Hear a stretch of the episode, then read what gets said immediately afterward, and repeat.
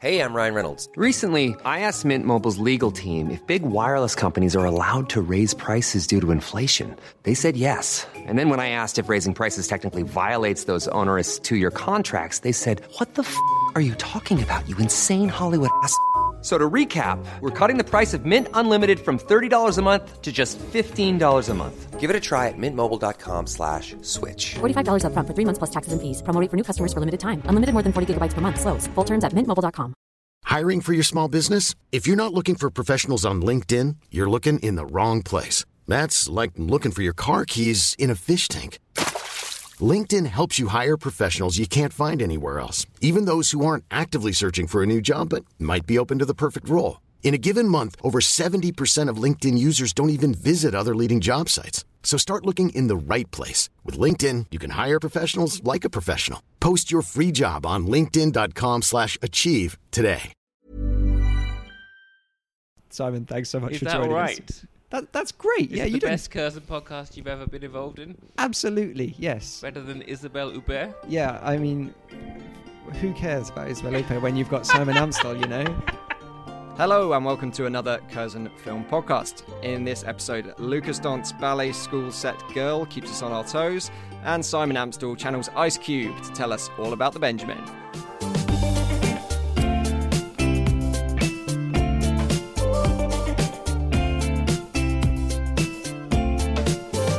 I'm Jake Cunningham, and to help get to the point of these two pieces about performance are the pas de deux, Ella Kemp and Caitlin Quinlan, Hello. Hello. and holding up the bar, Sam Howlett's here too. Hi. And before we get to Simon Amstell and that chat about Benjamin, let us start with Girl. Uh, based on a real life story, Girl follows determined 15 year old Lara, played by Victor Polster, who is committed to becoming a professional ballerina after starting at a new Belgian ballet school. Uh, though supported by her father, Lara's adolescent frustrations and impatience are heightened as she prepares for gender reassignment surgery. Uh, having been born a boy, she faces a world that questions her gender and selfhood while also taking on the intense physical demands of a dancer's life. This is the debut film from Belgian director Lukas Dhont. And central to this film is, of course, Victor Polster, who has to carry the weight of it all on his shoulders. Uh, Caitlin, what do you make of this performance? Yeah, So Victor Polster um, has obviously been cast. He's a he's a male ballet dancer cast in um, this this transgender role. Um, so Lukas Dhont actually called for blind casting. That's partly part of the reason why um, why Polster was was cast. Um, anyone of any gender could audition, um, and it's been said that Nora Monsecour, who the uh, film is based on, the the dance of the film is based on, approved the casting of Polster. Um, so there's some interesting debates to be had around that. But I think he gives a, a wonderful performance. I think it's um, quite sort of delicate and um, very moving at times. Actually, I found. Um, but yeah, there's there's there's some issues over over that that people have, have raised. Um, but for for the film, yeah, I think I think he gives a wonderful performance. Yeah, and um, must be said, this film is a representation of the trans experience, um, and it's been lauded and criticised in near equal measure, really. Uh, it's got a lot of awards, but then to counteract that, um, I mean, there's certainly been criticism of it as well, and it's uh, important to acknowledge that this has become a controversial film. And before we delve further into it, uh, it's definitely worth saying uh, that nobody speaking here identifies as a member of the trans community, and so our responses are those as observers. And there are certainly complexities here that we couldn't come close to understanding, really. Uh, and I would urge listeners to seek out criticism on the film from trans critics as well. Um, Ella, you saw this film quite a while back now, and uh, the opinion on it has transformed. I'm curious how you, how you first reacted to it. Yeah. Um, so when I first saw this film, I it wasn't really on my radar, and there are a lot of people individually who recommended it, and you know they described it as this really delicate hidden gem um, about this incredible story, and I was very moved by it when I first saw it. But it is really interesting and kind of vital to see the amount of time that's passed and the gap when you know it goes around festivals and anywhere else. And then when the criticism started coming out um, it was months after I'd first seen it. And all the, all the criticism that I read is completely valid. And I just found it so so important to have that perspective that was completely different to my own but also to the other people who had seen the film at the same time as me um, So yeah, it's really um, quite important to see how that's evolved. I think. Mm. Um, and so, along with Victor Polster's central performance, um, there's a key supporting role. Uh, Arieh Worthalter uh, as Matthias, who plays uh, Lara's dad. And uh, it's an opportunity that I want to talk about that in modern coming of age films like this, um, more teen stories, we're seeing more nice dads, nice parents. Mm-hmm. And although that seems like kind of a throwaway thing, I actually think that's a really important thing.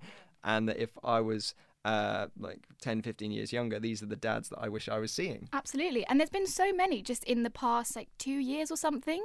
So, and these dads are always dealing with kind of difficult and different situations. Like their teenage children, both sons and daughters, are going through so many different things, like with their identity and sexuality and confidence and all of it. So, you know, you've got the dad in Call Me By Your Name, played by Michael Stuhlbarg, who's dealing with Elio's sexuality and, you know, his first big romance. Then you've got the dad in eighth grade, finally coming out in the UK soon, and he's dealing with his daughter's crippling anxiety um, in middle school.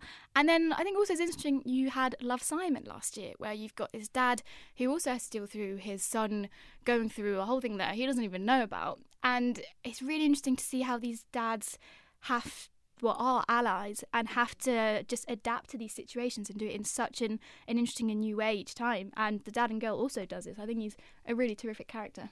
Stanley Tucci in uh, Easy A as well. Kind of throw out Absolutely. there. It's a bit old now, but he's yeah. And there's a kind of two categories for this. They're either kind of all knowing and they're like, "Don't worry, I know you'll get through this. Um, I'll kind of let you work it out on your own," or they're learning along with their child. And in Girl, Matthias is very much he doesn't have all the answers. He doesn't know what she's going through, but he's very much like, "I'm here for you."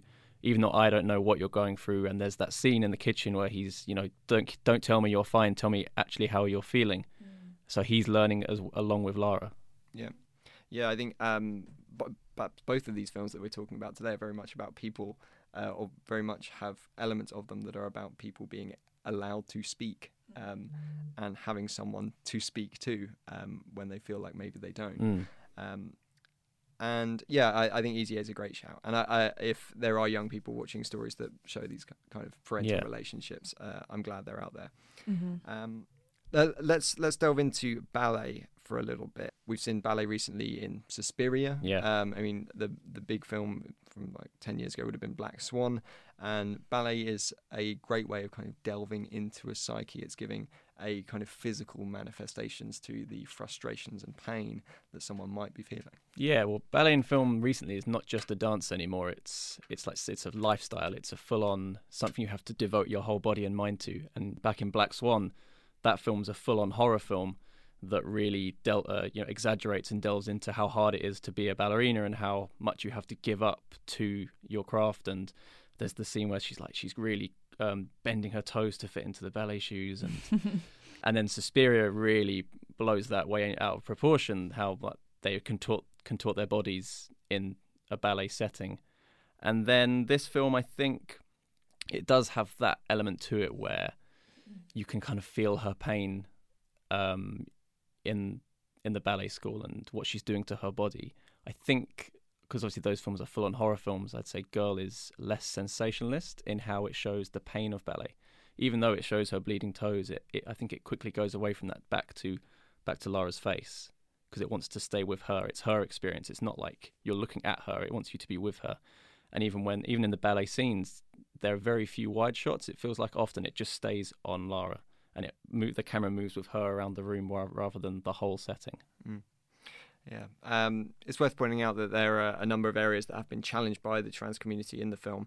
Uh, the writer director of the film and the film star identify as cis male, and perhaps this is not a story to be told by cisgender filmmakers. Yeah, I think um, there are some interesting debates be had around that. Again, we're not here to speak as members of the trans community, but um, you know, hoping to approach this from a position of sort of allyship. I do struggle um, with this sort of cisgender casting and directing um, because I think there are just too many opportunities for unhelpful narratives to be foregrounded and um, sort of misinformation to be put forward here that serves little purpose other than really to sort of play into you know a lot of common um, transphobic misconceptions and, and abuse really um, so yeah there's there's there are issues there around around what kinds of information can be put forward by people who have not lived that experience Yeah, certainly. Um, so I think it's definitely one because there is such a wide variety of opinion on there to uh, to to check out for yourselves. You can do so in cinemas and on demand. Um, that's Girl, which is out this week. And now we're moving from Belgium to Holland, as it's time for some Amstel. Okay, listen. Oh no, it's- what? Oh, you don't have to eat the porridge. Let me pressure you into porridge. No, no. Uh, is it is it weird if we carry on hanging out? If you have stuff to do. No, no, I've got nothing. Um, no, that's yeah. Go on. What? Uh, what should we do with our lives? We could we could get some mushrooms. Magic mushrooms, or just mushrooms? Magic mushrooms. Uh, yeah, that sounds that sounds fun. Let's get some of those mushrooms. Yeah. Hmm. Cool. So with the porridge. Oh, porridge. fuck the porridge. No, no, we'll eat the porridge. Okay. Ella, could you uh, tell us a little bit about the film from the former host of Pop World and Nevermind the Buzzcocks? Can indeed. So, this is the film directed by Simon Amstell. This is called Benjamin, and it's a story of a filmmaker who's on the brink of releasing the tough second feature film, who is searching for critical and emotional validation. But when he's introduced to French musician Noah, maybe he hopes that he can break these cycles of distraction and anxiety and be content, not just with Noah, but also with himself. Yes, and here is what happened when I sat down with Simon himself. Simon Amstell, thanks so much for coming on the Curzon podcast. That's all right, Jake. I'm thrilled. Yes. Uh, so we're actually sat in Curzon Soho, which is where you shot a few scenes for your new film Benjamin. Uh, it's also where the main character, a filmmaker, has quite a tough time introducing his new film. And we're doing this interview just after you've introduced your film. So is this place becoming some kind of weird filmmaking purgatory for you? Uh, I guess it would be if I wasn't having such a lovely time. But it's great. It's exciting to be here again. I think the last time I was here was when we were shooting.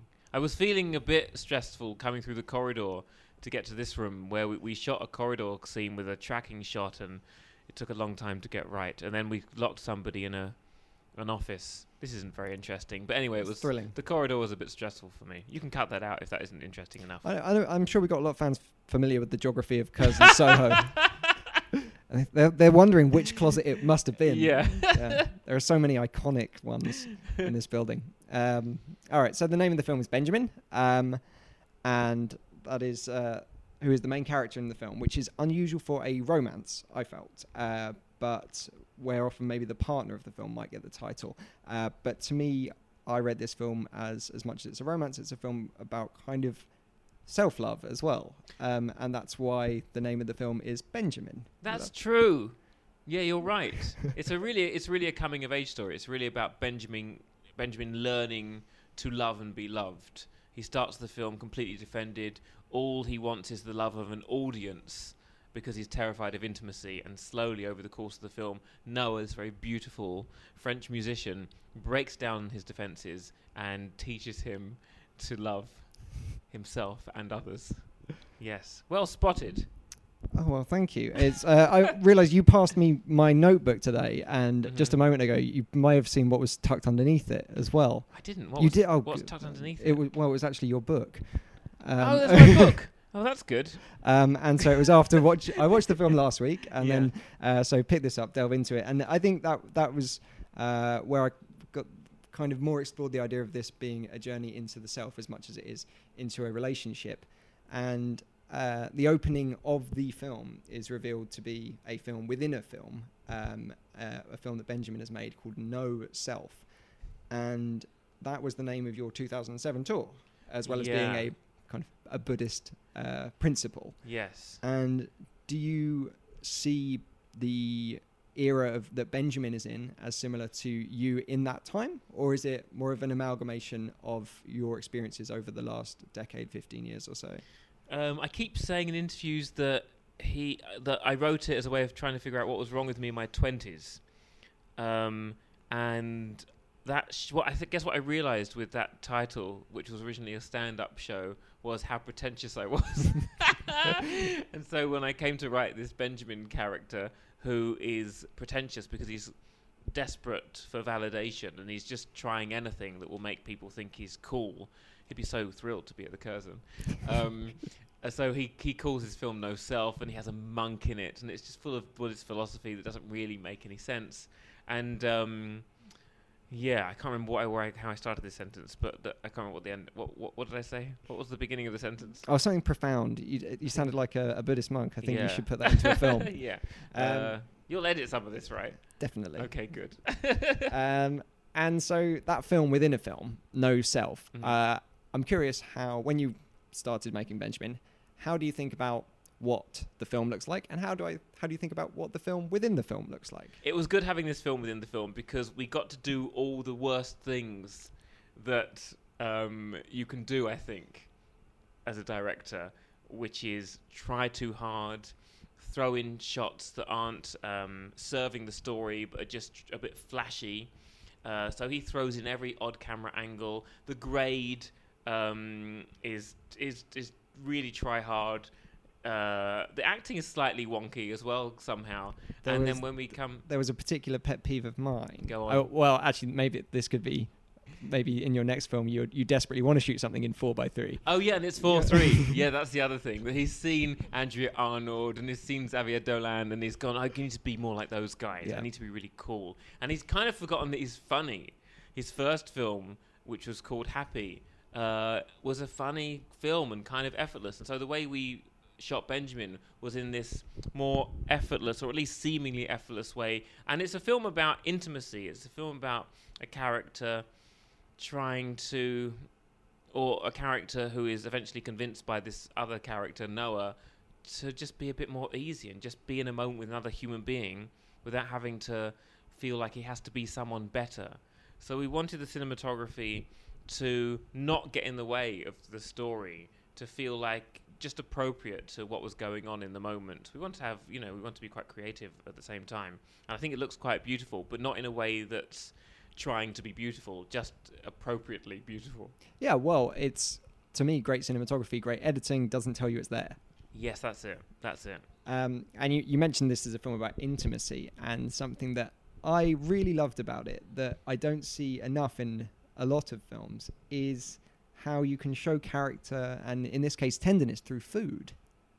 And I actually found the porridge in this scene, I was like, what are you talking about? Yeah. The porridge, yeah. and that's actually a really sweet because he cooks it for him. Yeah. Okay, yeah. and I didn't know, excuse the pun, whether that was a, a baked-in idea that you could uh, you could find a moment through food because I think food is a really personal thing, and particularly Mm. porridge, where people do cook it in their own way.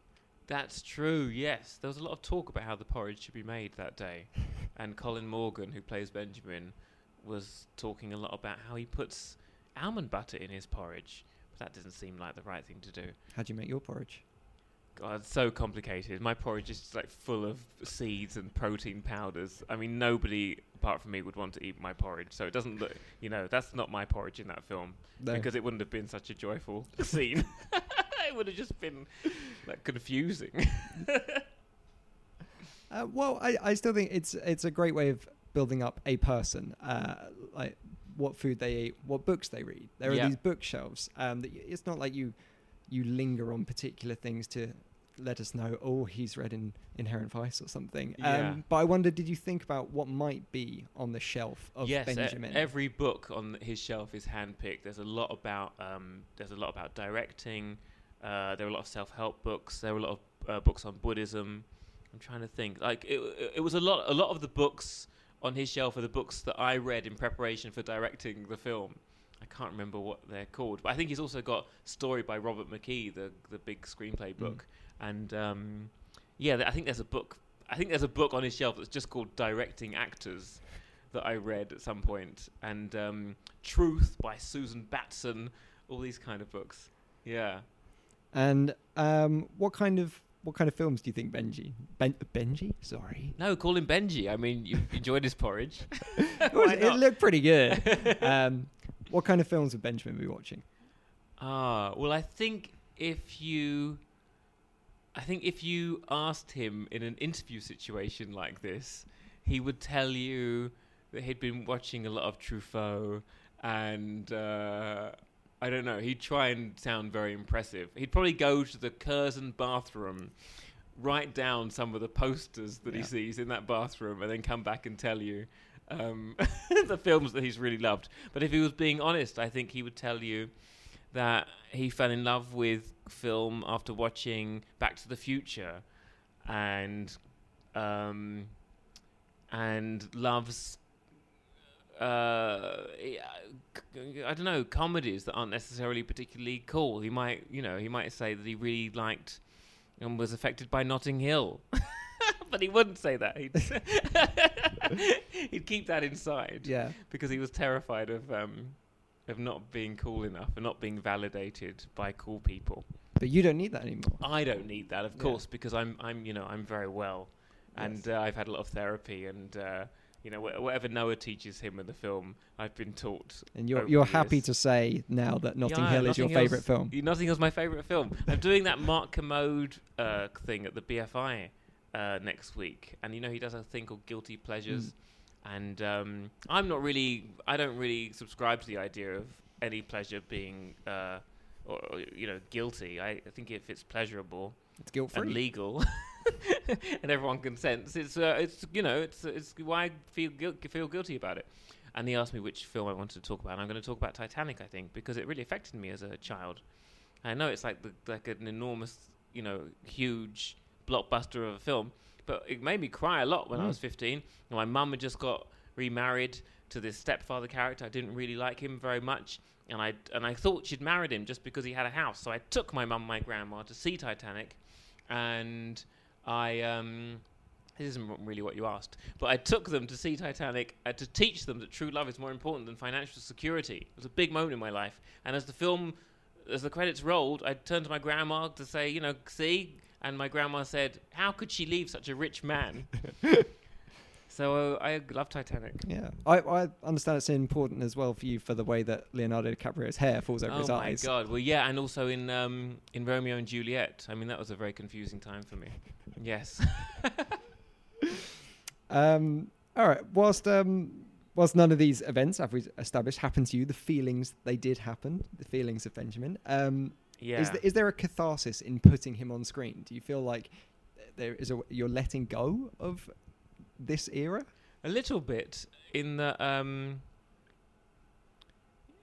the the change the changes in me are much clearer having fictionalized certain aspects of myself. One example is attending the um premiere at the London Film Festival last year. I was feeling quite nervous, I had to do a speech at the beginning, and I thought, "Oh, Benjamin felt really nervous on this night for him in the film." And he was a mess and had a major crisis and breakdown afterwards. Do I really want that to be my life now? I feel like there's no point in fictionalizing parts of yourself unless you're going to get better. So I thought, let's let let's let him go. Let let let that character go. He doesn't have to exist within you anymore. You understand him. You you wrote this in order to figure out what was wrong with you. And I had a lovely time. Mm. I sat there in the audience. People were laughing. I thought, oh, this is this is great. This is great news. I'm not insane for thinking that this was a good idea to make this film. It's being received very well. People are not just making laughing noises, but noises that make me feel like they care for the character and want him to do well. And then afterwards, the Q and A went very well, and it was just the most amazing night. And um, I suppose it helped that I'd made a better film than Benjamin had made.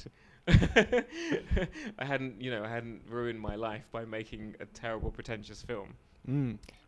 And uh, Benjamin tries to solve that by throwing himself immediately into the next project as well. Yes. But as people are people are enjoying this film, can you you can relish into it for a bit? yeah, I can relish for a, maybe a week. Yes. I could do a week of relishing, and then I might have to figure out what I'm doing with my life. Yeah, well, I, th- I think that that's something that I really empathise with in his character is that it is this creation that he is compelled to do to to make things, but it's also that that gives him his stress and his anxieties. But he can't escape from it, even though he is the creator of it. Yeah, it's a nightmare. Yeah. Uh, it's a Yeah. nightmare, and uh, yeah. And you're just going to go and do that again, aren't you? I guess so. But I think the difference is that he is obsessed with the results of what he does, and I've come to the conclusion that it's all about the joy of doing the thing rather than any acclaim that you get afterwards. Because even if you get all the acclaim that you think you need, it only lasts a minute, and then you have to go and do another thing for more acclaim. So if you're in, if you're, you know, if you're that, uh, yeah. What was I going to say? Anyway, let's end that there. Whatever I said. What was the last thing I said? Only lasts for a minute, and then uh, you have to go and get more acclaim. Yeah. So that's not a good cycle to be on. In or on? In. I think you're in a cycle. That's not a good cycle to be in. Better to just enjoy what you're doing, right? Definitely. Yeah. I'm a bit high because I've done 18 interviews today. Yeah. so I don't even know what human beings sound like anymore. All I've heard is my own voice saying similar things over and over again. And I keep repeating the same thing in, in interviews. That seems to be happening as well because I'm not sure if I've said them or not. Well, I mean, they're all new to me. Yeah, that's good. Yeah. Okay, cool. Great. Simon, thanks so much Is for that joining all us. right? That, that's great. Is yeah, it you the best Curzon podcast you've ever been involved in? absolutely yes. Better than Isabelle Huppert? Yeah, I mean, who cares about Isabelle Huppert when you've got Simon Amstell? You know. I mean, you would do a fantastic job in the piano teacher. I'm sure. Oh yeah, thanks. Yeah, that was horrible when she she put glass in the bag, didn't she? Mm, then stabbed herself. And then stabbed herself. Yeah. He never leaves you with a happy ending, does he? That guy, What, Michael Haneke. Michael had it- that. What was the one with the, they died in the apartment? Amour. Amour. And then the credits roll. They, he doesn't even give you a song on the credits. No. Just nothing. What would you have ended Amour with? Wonderwall. Maybe, uh, w- Wonderwall. no, I don't know. Maybe something uh, like uh, "Forget Your Troubles, Come On, Get Happy." Forget your troubles, come on, get happy. Yep. what about that? Yeah, I think that's a good choice. I, I feel like you could suggest it to him. Next time Haneke asks you for notes, just say- Yeah. If I met him, I think I'd end up saying, "What? What you? What do you want from us? What you?" you know, we're all living very difficult lives. This is not helping. Mm. But he obviously is a great artist. Yeah, but you know, cheer up. Yeah. Okay. There you go. All right. Cheers, Simon. Thanks.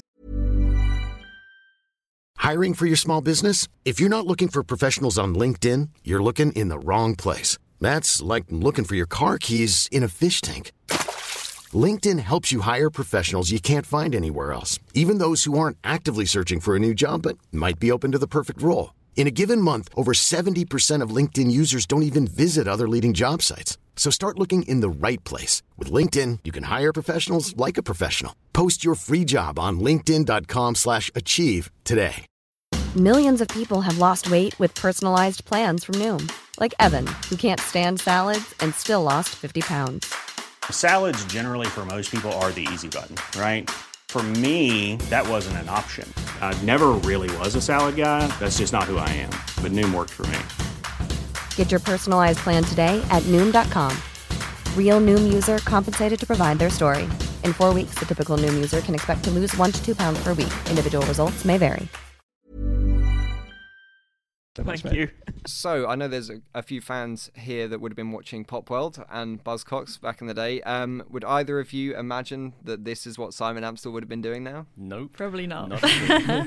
Considering before Pop World, he was like a uh, presenter on a children's show, and he was removed from that children's show because he was too sarcastic to the kids. and so that he's made something, as you say, so like sincere is very surprising. I think I think Simon Amstell is, is hilarious, but yeah, it's it's always been um, interesting to see what he's going to do next. And um, this is definitely a romantic film. It's very sweet. It's very kind of clear that he's worked through a lot of um, his own personal traumas and issues to sort of create this really, you know, beautiful. I think it's a really beautiful film. Um, and yeah, maybe some people would think this is going to be totally insufferable. It's a film about filmmakers in East London and you know these sort of tortured male artists. But I, I honestly think it's I think it's wonderful. I think Colin Morgan, um, he's he plays Benjamin, the, the the lead character, is great. He's so charming. I don't know if it's because he's Northern Irish, but he's just wonderful in the role. Um, and really kind of carries this film with um, a sensitivity, um, great humor. He has great comic timing, really funny.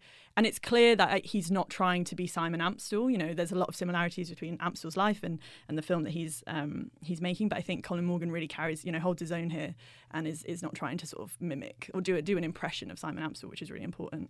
Yeah, it's it's quite a slight film. Uh, I don't think uh, it's good. People aren't going to be bashing down the doors of cinemas to check it out. Mm, Um, mm. uh, I think it's the kind of film that people are going to find. And just kind of stumble on and get comfort from that. Uh, it, it kind of feels like this London version of so many Sundance films that we see turn out, uh, kind of a bit sun-dappled, romantic, and easygoing. Yeah, and but I think having that London edge, if I may, like makes it it makes it seem like the kind of film that I would urge people to seek it out because I think it seems slight, but in if slight was a positive adjective, it would have every defining like Benjamin would be everything positive about the word slight because it has, as I say, Caitlin, that really sharp humour and it's just so tight throughout. And I think the difference with a lot of the reason that people would dub Sundance films as kind of a, a negative thing is that that they can kind of seem forgettable and all of these characters just kind of blend into each other and you know you forget who they really are but Colin Morgan just brings Benjamin to life in a way that you think this is definitely Simon Amstell with his comedy who's written it. But he's just this, like, he's a character that you remember and that you care for, and throughout you. You know, I found myself after the film finished thinking, I wonder, I wonder what Benjamin's doing. yeah. Um, well, I, uh, comparing to to those kind of films, I think what makes this one stand out and why it doesn't just fall into the pantheon of kind of of charming romance um, films that we kind of forget about uh, is that it, it's able to cut through the treacle and it's able to have a bit of self awareness. Um, and I think that comes from Amstell's script. I think if this were a pretty straight and narrow film about filmmakers um, struggling with their anxieties and their romance, it could be uh, tough to get through. Um, but there is just the right amount of self awareness. I mean, he's not Deadpool, but uh, uh, but who is? Yeah. but I think there's there's just enough through it, um, and that he is taking the mick out of himself just the right amount to be able to get through it and make it enjoyable. Um, I mean, I particularly like the way that he constructs, as we talk about in the interview, the the kind of pretentious filmmaking that a filmmaker like him would make, and that's kind of Amstell acknowledging that yeah, I'm I am that guy a bit actually, uh, and if I did have my way, I may end up making quite a terrible art house film influenced by Buddhist philosophy, shot on film and projected in four x three. Uh, he's capable of that, but he was able to reel it in, um, and it it certainly made me forget about the Simon Amstell character that we saw for 15 years, um, and suddenly he feels like a real person and part, part of that authenticity i think comes from the dialogue in the film um, and that it's we're not just seeing anxiety or depression through stilted silences and frustrations like that. Um, we're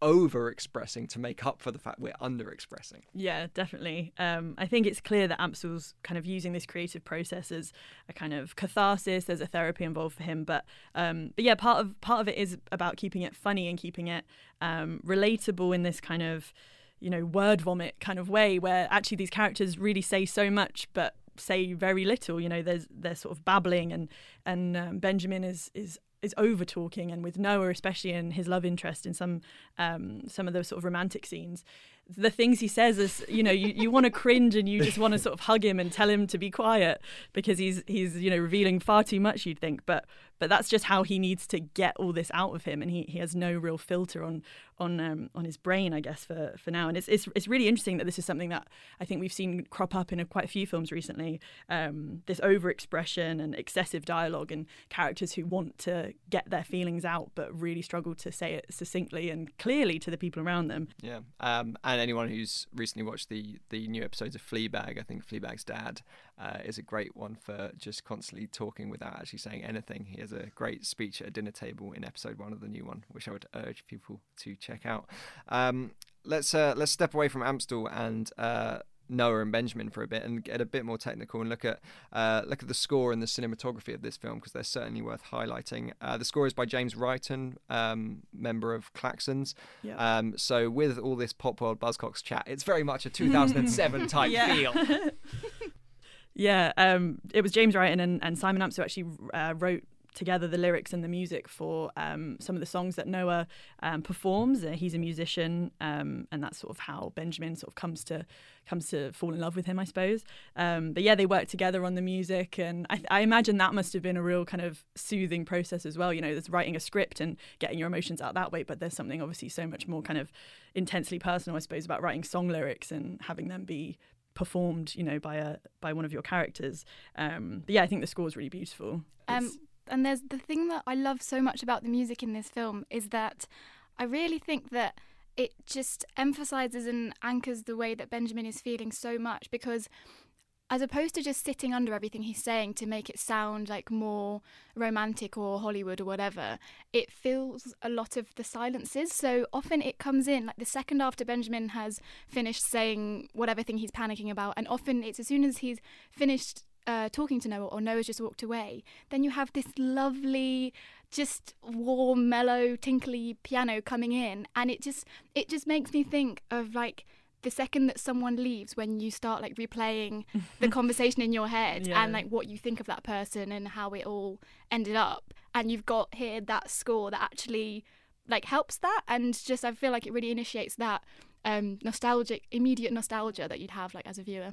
Yeah. Um, and uh, shout out to David Pym as well, the cinematographer on this. Um, you've got these manages to build a real sense of location and space about London, um, but also those moments of intimacy, like little moments of cooking or in a bath. Um, and again, it's it's not that. I don't know quite how to describe it. Vimeo DSLR shaky lens flare look. It feels um, like composed, but Mhm. without being constructed. I suppose. Um, and this is very much a London film. We did a call out on Twitter to uh, get any Lond- low key London locations uh, from our followers there uh, to complement the Curzon Soho bathrooms that feature in the film. Uh, so, as, as a nod to our recording space, which is Soho Radio on Great Windmill Street, I would like to highlight the phone boxes on this very street featured in Mission Impossible Rogue Nation. Uh, at tweets by Joff says the Newman Passage in Disobedience. I mean, credits to the guy who can pull out like an alley. uh, I know those bricks. yes. Um, and Papaya Films must have been lucky enough to see in Fabric already, as they've pointed out that there's an appearance of the shop Jacksons of Reading in Croydon, uh, which makes up the department store in that film. You didn't tell me, guys, that it was Jackson's of Reading. Now I'm really excited about In Fabric. Gosh. Um, Rose, there any other uh, low key London locations? Well, if you watch uh, Thor: The Dark World, you'll see that the ending is set in uh, Greenwich, Jake. Yeah. You said low key, right? Loki's in that film. Uh, Ella, any for yourself? Um, just just two small mentions. You know, I'm a big fan of train stations. I uh, c- commute a lot, so uh, we've got Paddington Station i- in Paddington, um, and then we have uh, About Time. Um, now, I didn't know which which tube station this was, so I'm going to go with the result that I found during my research, which is the Tube. Uh, I think it might be Maida Vale. Thank you, Jake. Um, that's only because I recently rewatched it and had to pause it because I had to learn what it was. Oh, you had to, Yeah. yes. Um, all right. And so that's Benjamin and Girl, which are out in cinemas and on home cinema this week. Uh, and we've got a new addition to the home cinema service that is Wildlife. Uh, we delved into this one quite a few months ago now. Uh, so go back and listen to that episode if you want to, but it's certainly a recommendation. Absolutely, yes. I love wildlife. I still do. I wrote about it way back when as well. Um, there is an article on the Curzon blog where I talk about Jeanette Brinson, who is Carey Mulligan's character in Wildlife, alongside Veronica Rawlings, who is in Widows. Yes, it's a great piece. Do go and check that one out if you can. Um, but that's really about it. If you've got any thoughts on Girl or Benjamin or any more of those low key London locations, do let us there know. might be some in Avengers, I don't know, or uh, for One, or Thor Ragnarok, or Infinity War. There's Edinburgh, isn't there? In- There is Edinburgh, Yeah, in yeah. War, yeah. Um, we will deep fry your kebab. um, yeah, if you've got any of those, do let us know by emailing podcast at curzon.com uh, for next week's show, or you can tweet us, as the others have done, at Curzon Cinemas. If it's your first time listening, please subscribe. You can do that on iTunes, Spotify, Acast, wherever you get your podcasts. And when you're there, do leave us a review or a comment. It would be wonderful. Next week, we'll be talking about Jordan Peele's Us. And we'll also be talking to the legendary Ralph Fiennes about his directorial effort, The White Crow. Uh, until next time, though, if you want to keep up with us, uh, you can follow Ella on Twitter at. EFE E Kemp. Uh, and Caitlin, it's your first time on the show. If It people is. follow you on Twitter at. CSA Quinlan. Yeah, and um, they can find some writing from you as well. They can indeed. Yep. Um, I've got some stuff coming up for Sight and Sound, Little White Lies, my usual spot. Um, so yeah, have a have a have a read. uh, and Sam, if people really hate themselves and Yeah. want to follow you. if people have nothing better to do to find a yeah. If you want any more Loki locations, you can follow me uh, at Sam Howlett underscore one. Brilliant. And if you want to keep up with me, I'm at Jake H. Cunningham. Thank you so much for listening. Farewell.